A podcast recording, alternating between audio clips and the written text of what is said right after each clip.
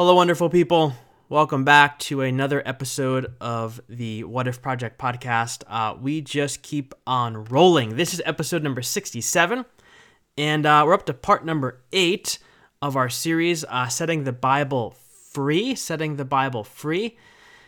And uh, this is a good episode. Uh, I'm excited about this one. I've been looking forward to this conversation uh, since I started planning the series back in the summer. I got to sit down with Austen Hartke, who wrote a book called Transforming the Bible and the Lives of Transgender Christians. Austen is a transgender Christian. Uh, he very graciously came onto the show uh, to talk to me about his book and about how what it looks like to read the Bible through the eyes of a transgender person. And uh, we cover a fair amount of ground uh, in this conversation in just uh, just about 40 minutes or so. And uh, I got to be honest with you, uh, this is this is new territory for me. Um, I told him off the air after we were finished recording uh, that this is just like there's times when like I, I, I talk about this topic LGBTQ, but in particular uh, the T transgender, and I don't know what I'm talking about. Like there's just so much, so many terminal, so much terminology, so many words, so many different angles, so many different things to understand, and it's just all new ground for me. And so I found this conversation very helpful, uh, very validating, but very challenging for me as well uh, to really think about uh, what does it look like to read the Bible as a transgender person, and what does it look like for me as someone who's trying to be more of an ally for LGBTQ people uh, to use the Bible, the the very same Bible that I used to use um, admittingly, to uh, almost weaponize against LGBTQ people. How do I use this beautiful book now to do the opposite of that? And uh, so we had a really good conversation around it. I'm excited for you to listen. Uh, real quick before we jump in, uh, Patreon, patreon.com slash what if project is a place where you can go to support uh, the show. So if this thing has encouraged you, inspired you, challenged you, ruffled your feathers, made you a little bit mad. Those are all good things. Uh, you can go there to support the show financially. So anywhere from $3 a month, which is like a, a cup of coffee at Starbucks, maybe. You might be able to get something in Starbucks for 3 bucks.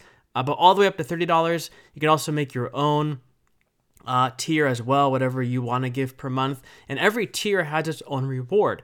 So whether it's a blog post every week, uh, a bonus podcast episode every other month, a book I mail you in the mail. Uh, everybody gets something uh, there as a quote reward. So go check it out, patreon.com slash what if project.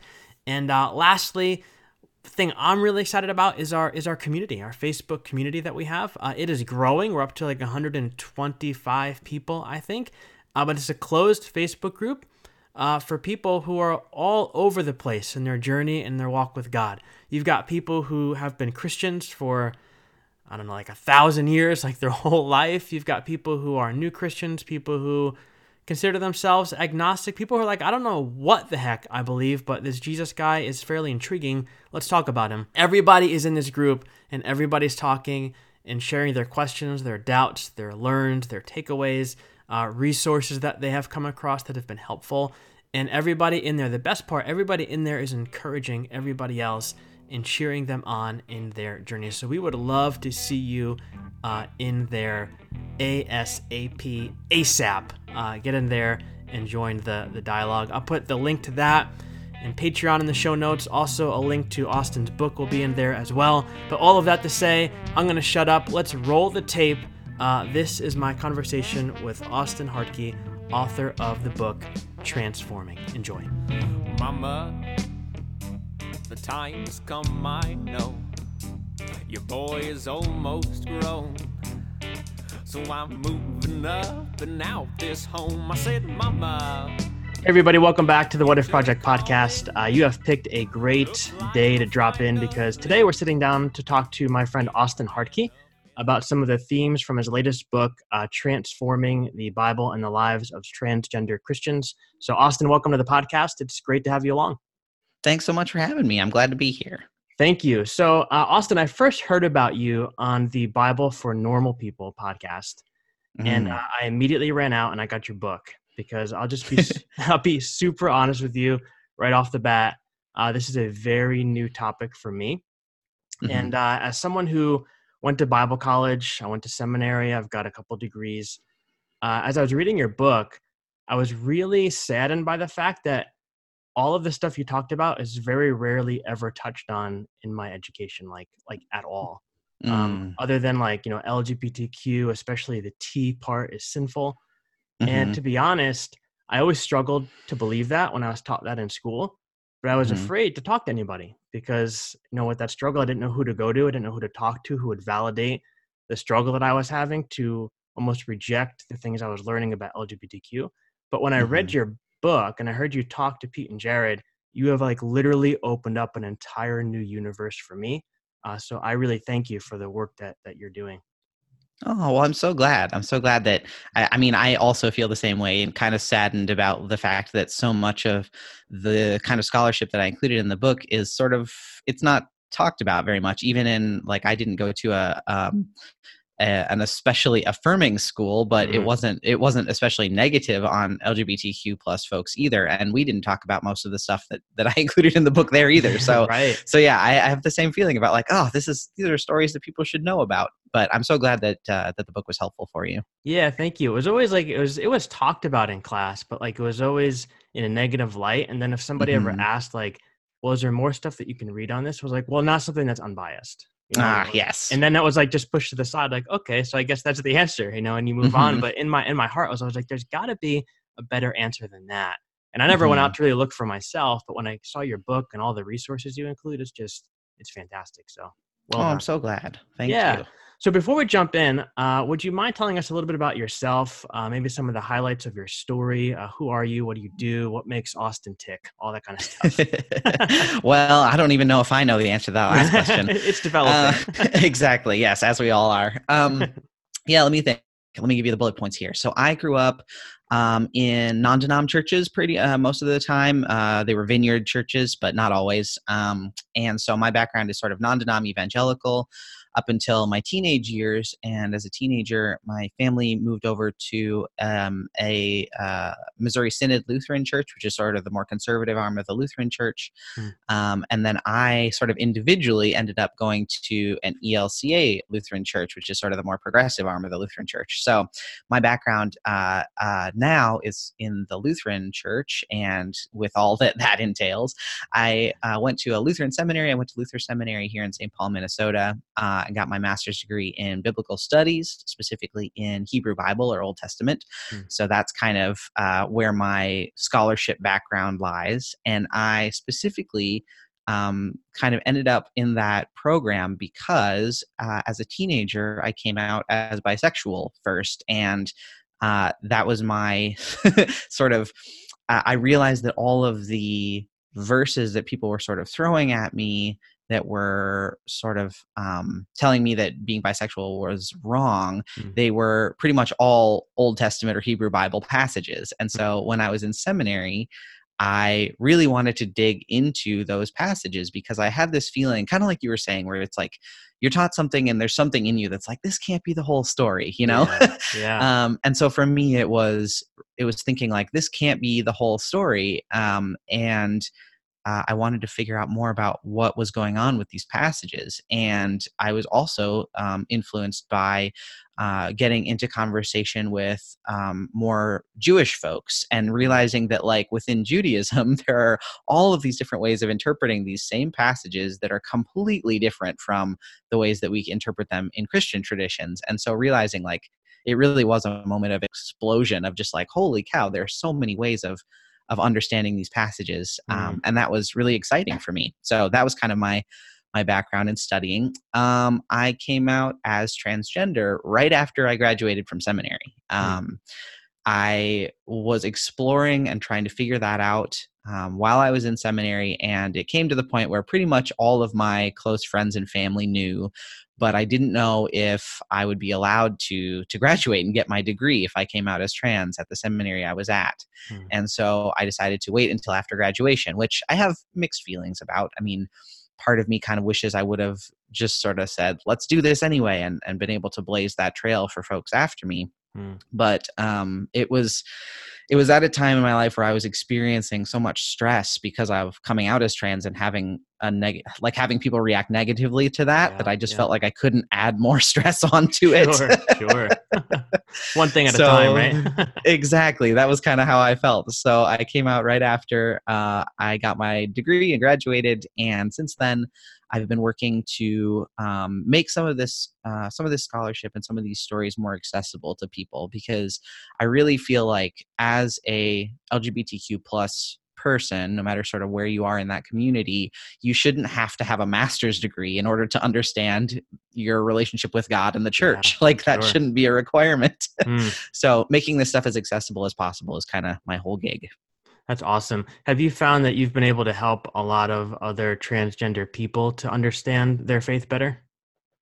Yeah, I mean, I have got it's. It was funny. I started out making YouTube videos. That's kind of how this started while I was in seminary, mm. um, and because I I wanted to go where people were. You know, that's what they always say with ministry is like go where the people are. You know, yeah, and that's right. Um, a lot of trans folks, um, especially not not as many and not as many today. It feels like, but especially when I started making videos like 2013, 2014, um, lots of trans folks were documenting their transitions on YouTube. And so it kind of seemed like the obvious place to go. Um, and so I started making videos, and there was just such a huge reaction from folks saying like hey where are you getting this information like i mean i'm trying to cite my sources and videos and stuff sure. but basically just like everybody being excited about this and being like mm. where can i read more where can i find out more where can i talk about this mm. and so it really um, at this point um, i've got a a uh, sort of closed uh, chat discussion group that I run. I've got um, twice a month we have a closed video chat group with a bunch mm-hmm. of trans Christians talking about their faith and their experiences, and then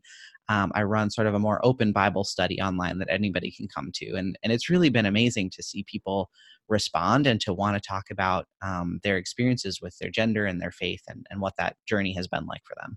That's awesome. Do you see yourself doing any more uh, like any more books down the road, maybe that are more focused around um, like a particular um, part of the Bible that you're passionate about, or yeah, I mean, I'm in, as happens with uh, most authors, I think, as soon as the first book is done uh, already, you know, your editors and everybody else are like, cool, what's the second one? And you're what's like, part oh. two, part three, and part four. Yeah. exactly. Yes. Yeah. Um, and so I've been tossing around a lot of ideas. One of the projects that I'm working on right now is talking with um, rural and small town churches about okay. their experience becoming LGBT affirming hmm. because mm-hmm. we have this sort of larger cultural narrative, or I guess larger church narrative, that when a church becomes affirming, they you know lose a bunch of members and lose a bunch of money, and there's yeah. it causes all this division, and we've got that set in our head as like this is what happens. Yeah. Um, and it turns out with a lot of the rural and small town churches I've talked to, um, when you become affirming in that particular context, you tend to grow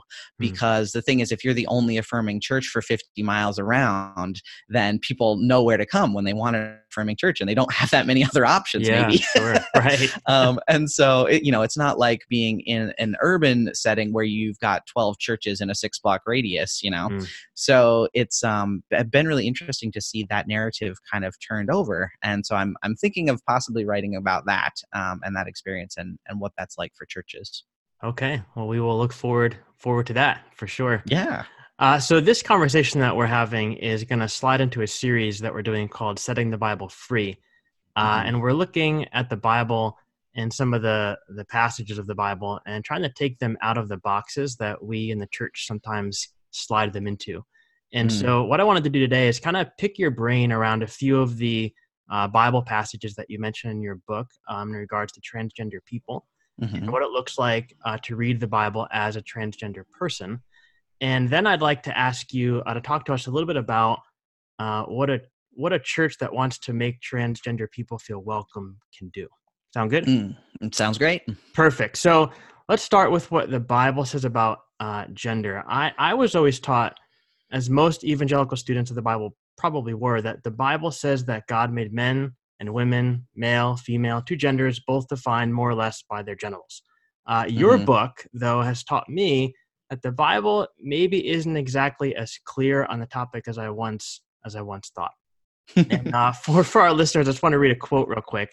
Uh, you say, "What if the Bible does not actually portray humankind as neatly divided into cisgender men and cisgender women. Uh, what if gender roles are not so much divinely ordained as they are human made? Uh, so, can you talk to me a little bit about that? Like, what do we do with, for instance, like the creation story, uh, where we see God created man, woman, male, female? It seems like on the surface, if you're just reading the passage, it seems like that's a divine move, not so much a, a human move. So, maybe take that apart for me a little bit.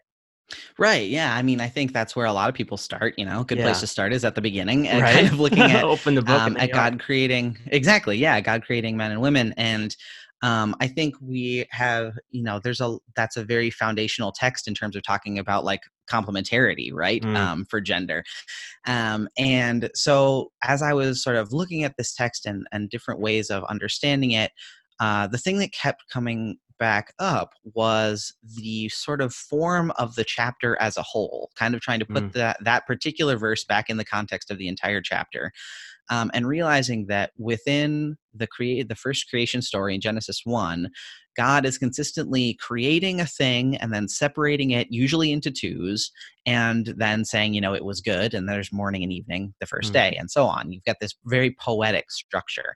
So, you know, God creates, uh, God says, let there be light, and God creates light, and then God separates the light from the darkness. So you get this binary two things, right? And then those things are good um, and then you know later on god uh, creates the separates the waters and creates the land and so we've got this binary between land and sea right um, and those things are good Hmm. but um, just because those are the only two things sort of mentioned doesn't mean that the rest of the the rest of the spectrum of possibilities don't exist. So, for Mhm. instance, God separates the light from the darkness and creates day and creates night, but that doesn't mean that dawn and dusk don't exist, right? These strange times of day where it's like the sun's not totally up yet, but we've got light, you know, these beautiful times of day. Um, same thing with land and sea. God creates and separates into land and sea, but that doesn't mean that marshes and estuaries and coral reefs and things like this don't exist, right?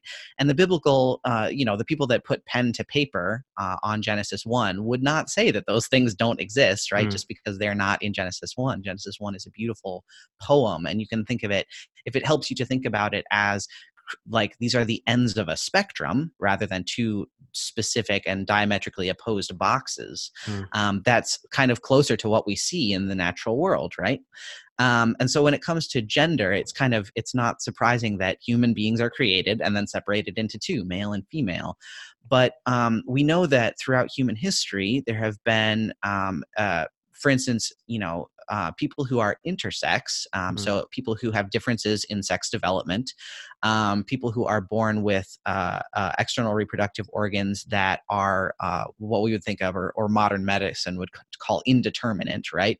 Um, people who are born with differences in, in in their physical bodies when it comes to um, when it comes to their sex, Mhm. and the we have some evidence that the ancient biblical writers ha- knew about intersex people as well.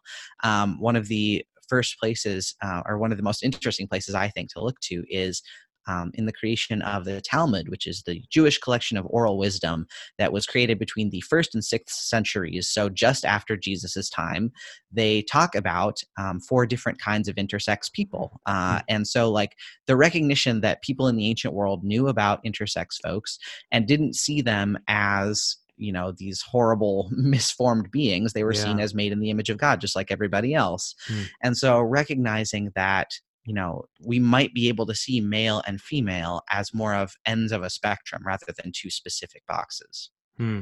And so, therefore, everything is created beautifully by God, not just those two ends of the spectrum. Exactly yeah this idea of like being created in the image of god Hmm. doesn't necessarily have to do with what our like specifically gendered bodies look like it has so much more to do with well i mean we've been debating for throughout christian history what it means to be made in the image of god but we can all agree i think that uh as God does not have a physical body in Genesis 1, it doesn't make a whole lot of sense to say that it's about yeah. our specific reproductive organs. Hmm.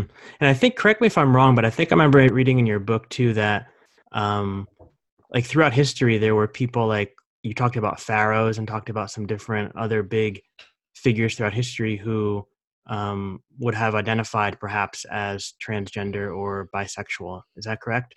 Well, yeah, I mean, I, I think it, I wouldn't want to go so far as to say they would have identified as trans um, because we don't want to be anachronistic and kind of take our modern understandings of gender and put that on to ancient folks. I think yeah. the best way that I can explain or, or, the best metaphor that I've come up with to sort of explain how we understand gender over time is that it's a little bit like um, in the ancient world, we're looking at everything with sort of the naked eye and we're just kind of saying, here's what we see. Hmm. Um, and as we go through time, we develop things like microscopes and we develop things like telescopes and things that help us really zoom in and we can suddenly see way more than we saw before. Hmm. So it's not like, you know, trans folks or the way we understand gender today is like a new thing that's never existed. Gender diverse people have existed throughout time, and we do see it in, you know, in uh, many of the ancient civilizations of the Fertile Crescent um, and throughout the rest of the world as well but because we have not had sort of the same ways of looking at things through for instance like the scientific method yeah, right. we are now seeing things that we never saw before huh. so yeah there are, are um, and it's especially uh, you know it's something that we need to um, be very i think mindful of that there are um, uh, different genders that exist in different societies all over the world that as soon as white western christian folks show up eventually mm. start getting erased right? And so that's an important thing to notice especially in central and south america and in um, and india and in east asia as well that we've got ex- like uh, examples of cultures that have third gender groups of people. They're not men they're not women they're something else. And as soon as white western christians get there that becomes a problem. It was mm. never a problem before. So that's something that we need to be aware of Hmm, that's so interesting. Um, in the book, you talk a lot about uh, eunuchs in the Bible, and mm-hmm. in particular, uh, the eunuch that Philip spoke to in the book of Acts.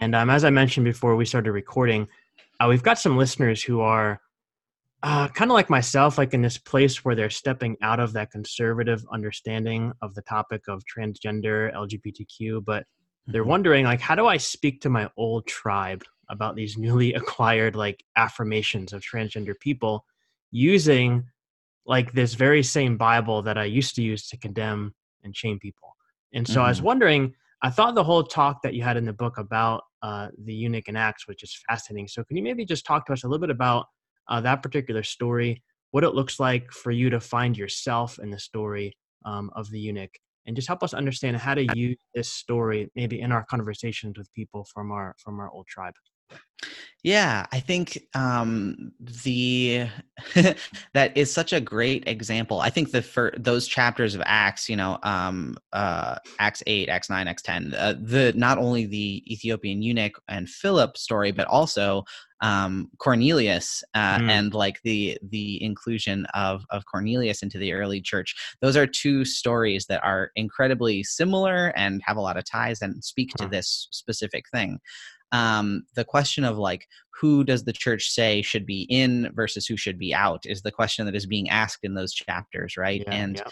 Um, and so i think it really speaks to a lot of what christians are experiencing today as well so the story of the ethiopian eunuch um, is a fascinating one for a lot of reasons but you kind of have to get a little bit of background on what's going on here so the important things to know even before you get to this story um, is number one, that in Deuteronomy 23 1, there's a verse that says that nobody who is castrated shall be allowed into the assembly of the Lord.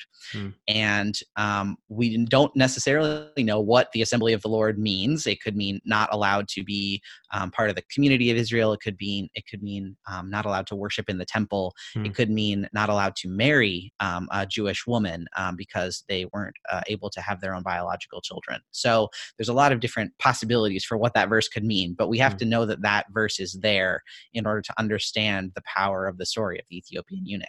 Mm-hmm. Um, so we know that verse is there. And uh, in the story in Acts 8, we get this um, person who is traveling um, from Jerusalem back to Ethiopia. Uh, and because of that particular verse in Deuteronomy, uh, they probably would not have been able to worship in the temple. So they're traveling back from Jerusalem, probably kind of upset disappointed i yeah. would imagine Annoyed. yeah like yeah. they, they've gone all the way there and then they're not even allowed into the temple with everybody else right mm. or at least not allowed into because the temple was set up in these sort of consent uh, uh, uh, these circles right mm. um, they would not have been allowed in sort of where where they should have been, perhaps. Mm. So, um, so they're traveling home and they meet Philip, who has been told by the Holy Spirit to go out into this wilderness road um, to meet somebody. And uh, the interesting thing about the Ethiopian eunuch uh, is not just that they are a eunuch, um, but also that they have all of these other sort of middle space identities. They are a servant, um, but so they don't have their freedom, but they are like a really high ranking servant of the mm. Ethiopian queen, right? So they have a lot of, they have enough power to be able to travel all the way to Jerusalem, right? And in a chariot too. Mm. So like this is somebody who's in kind of a middle socioeconomic space. They are also um, somebody who is um, uh, reading from the scroll of Isaiah as they travel and who knows about Jerusalem and wants to go to Jerusalem to pray, but we're not told that they are Jewish, right? Mm. So we they're in sort of this middle faith space where we're not totally sure what their religious sort of um, affiliation is. Um, and then they're also a eunuch. So a eunuch um, in the ancient world exists in this sort of middle space in terms of gender because mm-hmm. they are not considered specifically male, not considered specifically female. Um, they are kind of a different thing altogether, which is why they're so interesting to gender diverse people today. Mm. Not because it's a one to one thing, but like because it's an example of gender diversity. Mm. Um, and because of that gender diversity, they would also be outside of the bounds in terms of sexuality. Because hmm. if you are not considered a man or a woman necessarily, then the rules around what relationships you're allowed to have are also a little bit wishy-washy yeah, right sure. yeah. so so this person is in like a lot of middle identities hmm.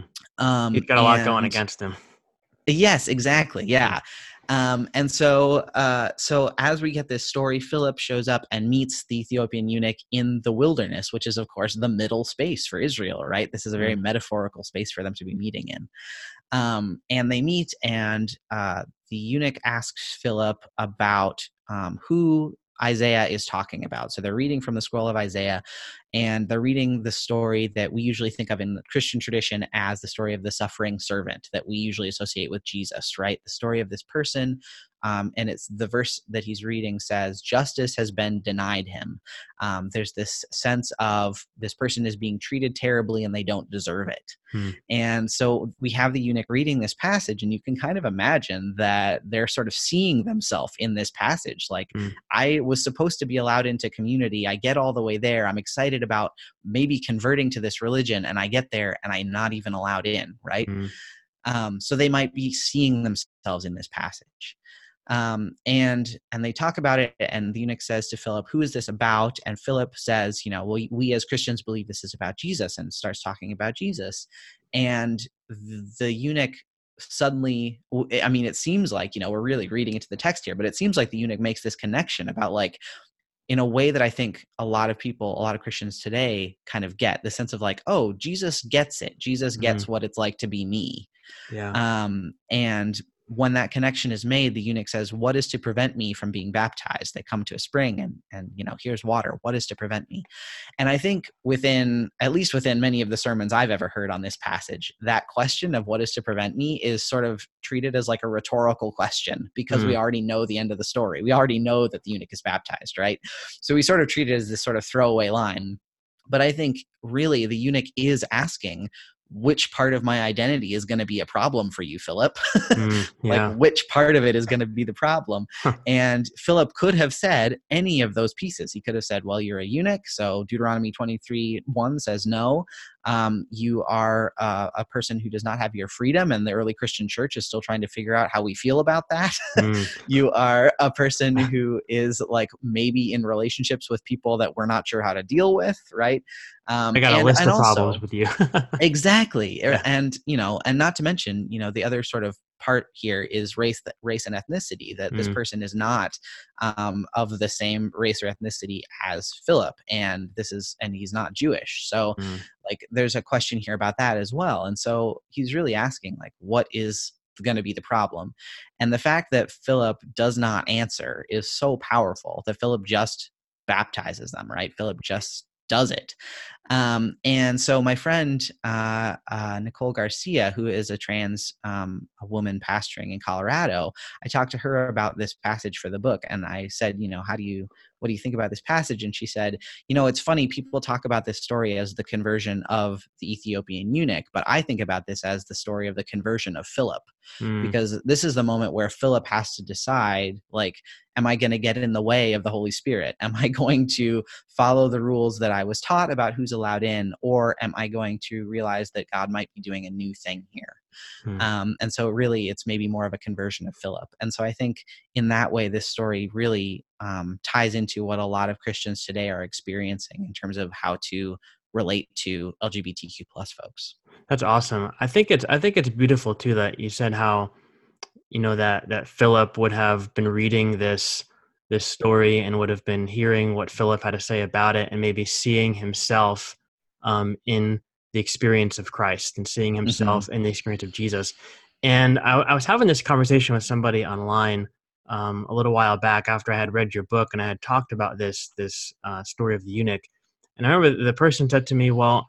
I feel like it's a stretch to say that you know a transgender person can find themselves in the story of the eunuch and i was like well hold up a second i said because you and i as people who- are straight you know we put ourselves in the footsteps of the biblical people all the time Mhm. and we try to find ourselves in the story of jesus so why is it any different for a transgender person to be able to do the same thing with a story Mhm. like this right Mhm. does that make sense Yeah. No, it totally does. I think, Yeah. you know, that's one of the things I know they talk about all the time on the Bible for normal people is the the idea that like every single person is coming to the Bible with a lens, right? There is no way of reading right. these texts objectively because we are all coming to it with our own stories and our own experiences and our own biases. Hmm. Um, and to say that trans folks have a bias and straight cisgender folks don't is kind of like, well, right I don't know about that. yeah, right. We we have we have we have the handle in the Bible. We understand. it. Right, exactly. Yeah. I think seeing yourself in the Bible and seeing yourself in scripture is something that's incredibly powerful and when that's taken away from people when it's when you're told like this is not for you Yeah. um you know it's a wonder that um i i often think about the fact that it's a wonder that lgbtq plus folks are you know trying are really knocking down the doors of churches saying let us in because they've been treated so badly and not allowed to have this connection to scripture and connections to god through the sacraments that so many other folks have yeah. um you know it's it's really it's a testament to faith i think to see the way that um that lgbtq plus folks are still wanting to be in this community Hmm. Uh, so so this is this is all super helpful stuff, and uh, I'm wondering though, what what do you think? What can churches and pastors do to start kind of the conversation in their churches about uh, creating a more welcoming environment for uh, transgender people, especially when maybe they're surrounded by people who aren't um, as far along as they are in being inclusive or forward thinking. And I ask that Mhm. because, uh, like I mentioned earlier, we, we have a lot of pastors who listen to this, and I know that many of them are kind of sensing this urge inside to like kind of get the ball rolling on this really important topic. Uh, Mhm. but they feel like maybe their churches, maybe their leadership, maybe their staff, maybe the you know board of elders and deacons, maybe they're not quite necessarily there yet. So, what are Mhm. your suggestions about like how to go about bringing this up, how to start the conversation, how to get the ball rolling, especially when you're met with some some resistance? Yeah, I mean the thing that we've seen in terms of um, this kind of it comes into I I'm like I'm trying to figure out what the best language is to to use around this because it comes into a lot of the sort of social science that's been done recently about how people change their minds about things. Hmm. Um, and I don't want to make it sound like we're going in trying to mm, like to even to say to change people's minds feels a little too strong because Yeah. that's not I don't think They're trying to take over. Yeah. exactly right like that's not what we're going for here i think i think change of heart really kind of gets to it more than change of mind but i think um, what we've seen from sort of this social science perspective is that um, we all kind of know we're in a situation right now where the facts don't matter it's a Yeah, little bit it's a little bit like uh, whose line is it anyway the points don't matter right. um, but what we do know is what does matter is um, personal story Mm. and sh- the sharing of stories and what they mean to us. Um, and really, I mean, when you think about it, that's kind of what the Christian tradition is all about: is the sharing of stories that change hearts, right? Um, and so, I think um, one of the most important things that you can do is find ways to share stories um, of trans folks themselves and of people who have had a change of heart about Mm. this. Um, both, both of those things are important. So I Mm. think one of the things that pastors can do is um, look to see if there's anybody in your denomination. Um, uh, pretty much every denomination, um, even if you are a more congregational church that maybe doesn't have a huge amount of like denominational oversight, um, every denomination pretty much has a LGBT advocacy group Mm. um, that you can go to and say, hey, are there any trans folks in our denomination um, who would be willing to share their stories in some way Mm. um, or have already shared their stories and we can connect with them in some way? Uh, because I think people respond more strongly to people coming from their own particular uh, Christian tradition. Um, so it's it's easier, I think, sometimes to come in from that perspective. Mm. So that's one thing um, is getting connected with your denominational advocacy group. Hmm. Um, so that's one way in. Uh, another way in is to um, to highlight the stories of if you're not quite ready, uh, if your congregation is not quite ready to listen to trans folks themselves, which I know some congregations aren't quite there yet, um, even though that would be ideal. Sure. um, listening to the stories of um, cisgender folks um, Mm. who have changed sort of their hearts and minds about this. Mm. Uh, one of the things that I saw recently that was so meaningful to me was reading um, Sarah Bessey's post that she wrote um, about a month ago, or maybe it was two months ago. Um, Sarah Bessey. Oh, I do remember really that, wonderful yeah. books. Yeah, uh, Yeah. including Jesus Feminist, and she wrote this this blog post where she said, "This is why." Um, uh, not just this is why, but this is how I became LGBT affirming.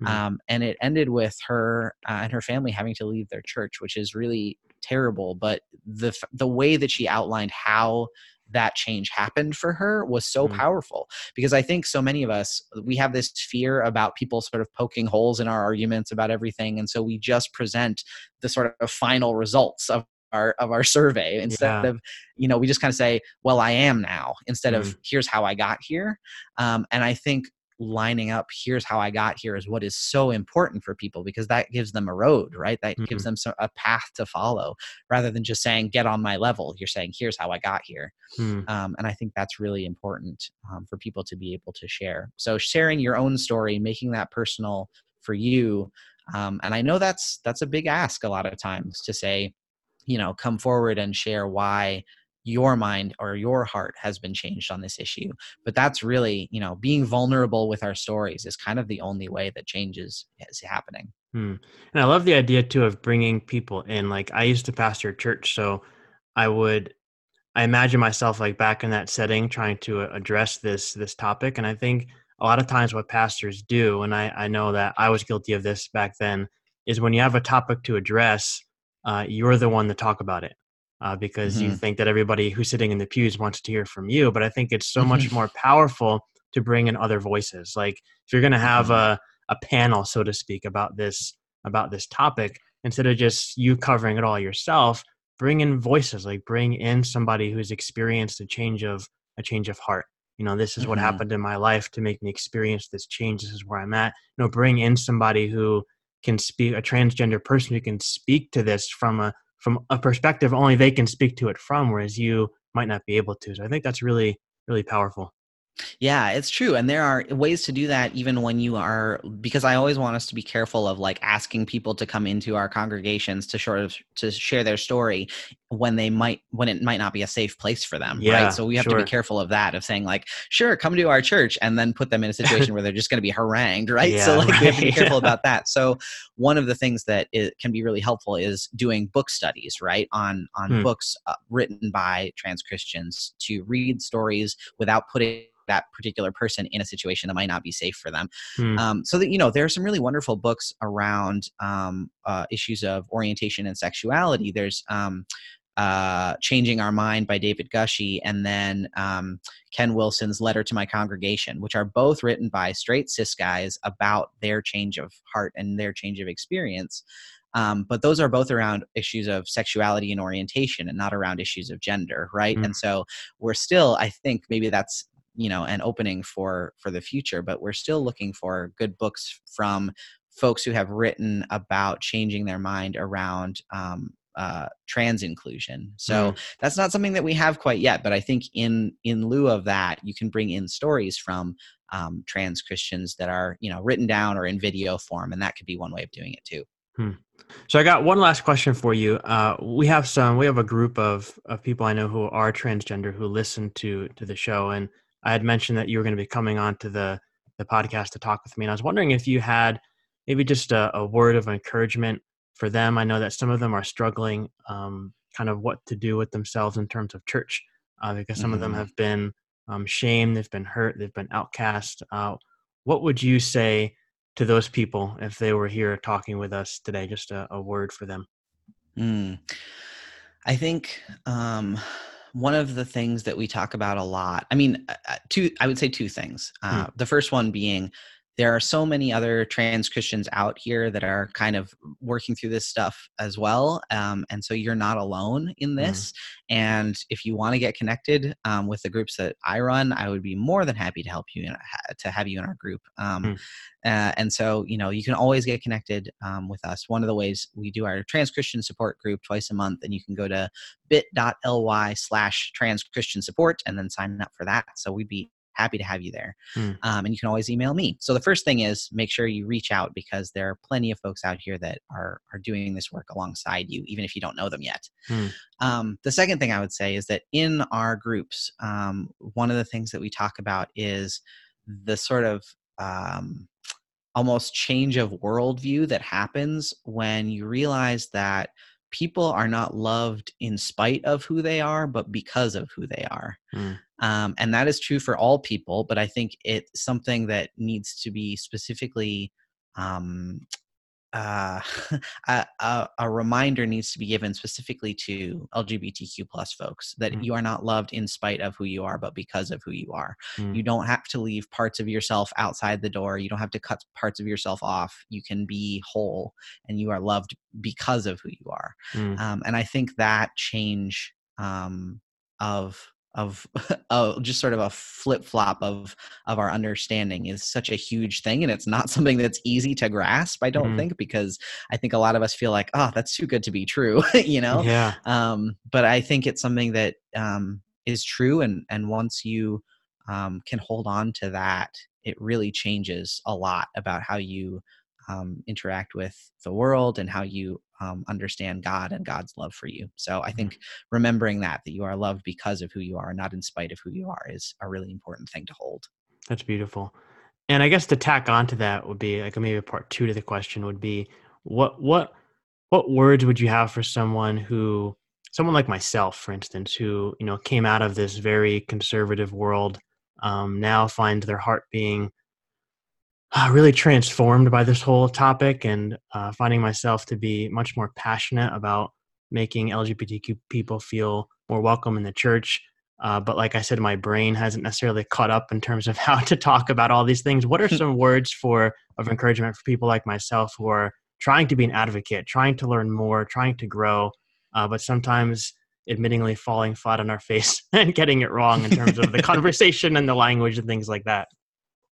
Sure. I mean, that's, I think that's something that uh, people are experiencing in, um, well, just sort of in our culture as a whole right now, everybody is very afraid to make mistakes because yeah. we kind of have felt, you know, everybody's gotten dog piled on for something. And so yeah. it's totally relatable to to feel like, oh no, I don't know if I'm gonna say the right things. And I think our reaction to that or our response to that is often if I don't know how to say or do the right things, then I'm just not going to do or say anything. Yes, right. Because right. you just don't want to. I don't look trouble. like an idiot. Right. exactly. Yeah. And so, like, that's totally understandable and relatable. But I think the two things that you can do, um, I, I mean, I would encourage folks to to try stuff anyways and to yeah. try to to try anyway that's important but also even if you don't feel comfortable saying or doing something right now, you can still read and you can still listen. Um, yeah. And those are two, you know, just taking in information is so important. Um, uh, so read and listen to the stories of trans folks and and what they're experiencing. Read and listen to the you know conversations around how language is changing in the LGBT community right now and how things mm-hmm. are. You know, it, it sometimes feels overwhelming. Like, oh, I don't know all these new words, but like. Mm just sitting and listening and just reading um, is so so so important. So you can always take things in even if you're not quite ready to do or say something yet. Mm. and then at some point um, we all have to make that leap where we go you know what? This is important enough to make a mistake over. And so you will find that thing for you. It's going to be different for everybody but there will be a, a time where you'll go you know what? This is important enough. I've got to try anyway. Yeah. That's good. I think too one of the things i found helpful is i have a, a friend i work at apple and so mm-hmm. it's a super diverse place. And I've worked for Apple for nine years, and somebody in my old store uh, back in New Jersey, uh, they're transgender. And so mm-hmm. the other day, I wrote a I wrote a blog post after I read something in your book. It was actually about the land and the sea and the marsh type that mm-hmm. thing. And uh, I wrote it and I sent I say I texted him and I was like, can you can you look at this for me? Just let me know what you think. And he wrote back, he's like, this is really good except for this part. Like, you can't say that. and I was like, oh, okay. so it's just, and I said, he's like, no judgment at all, but this just doesn't come off exactly the right way. So I'm like, okay, perfect. Uh-huh. So I tweaked it. But I think it's important to let, let those voices into your life as well. Absolutely. Uh, correct Absolutely. you and give you feedback and things like that. Right. It's it's so much better when you have people in your life that you trust to to like talk to you about this stuff and and like give you the update on what you need to say or what not to say and not like have the whole world do it for you it's so much exactly. better when you have just one or two people that you really trust so like exactly. you know finding those relationships is important that's perfect. Well, Austen, we're just about out of time. Uh, I don't want to keep you too much longer, but thank you so much for dropping by. Uh, this was fantastic, and I'd love to uh, talk to you again sometime. Yeah, this was great. Thanks so much for having me on. Thank you so much. You have a good day. You too. Bye bye.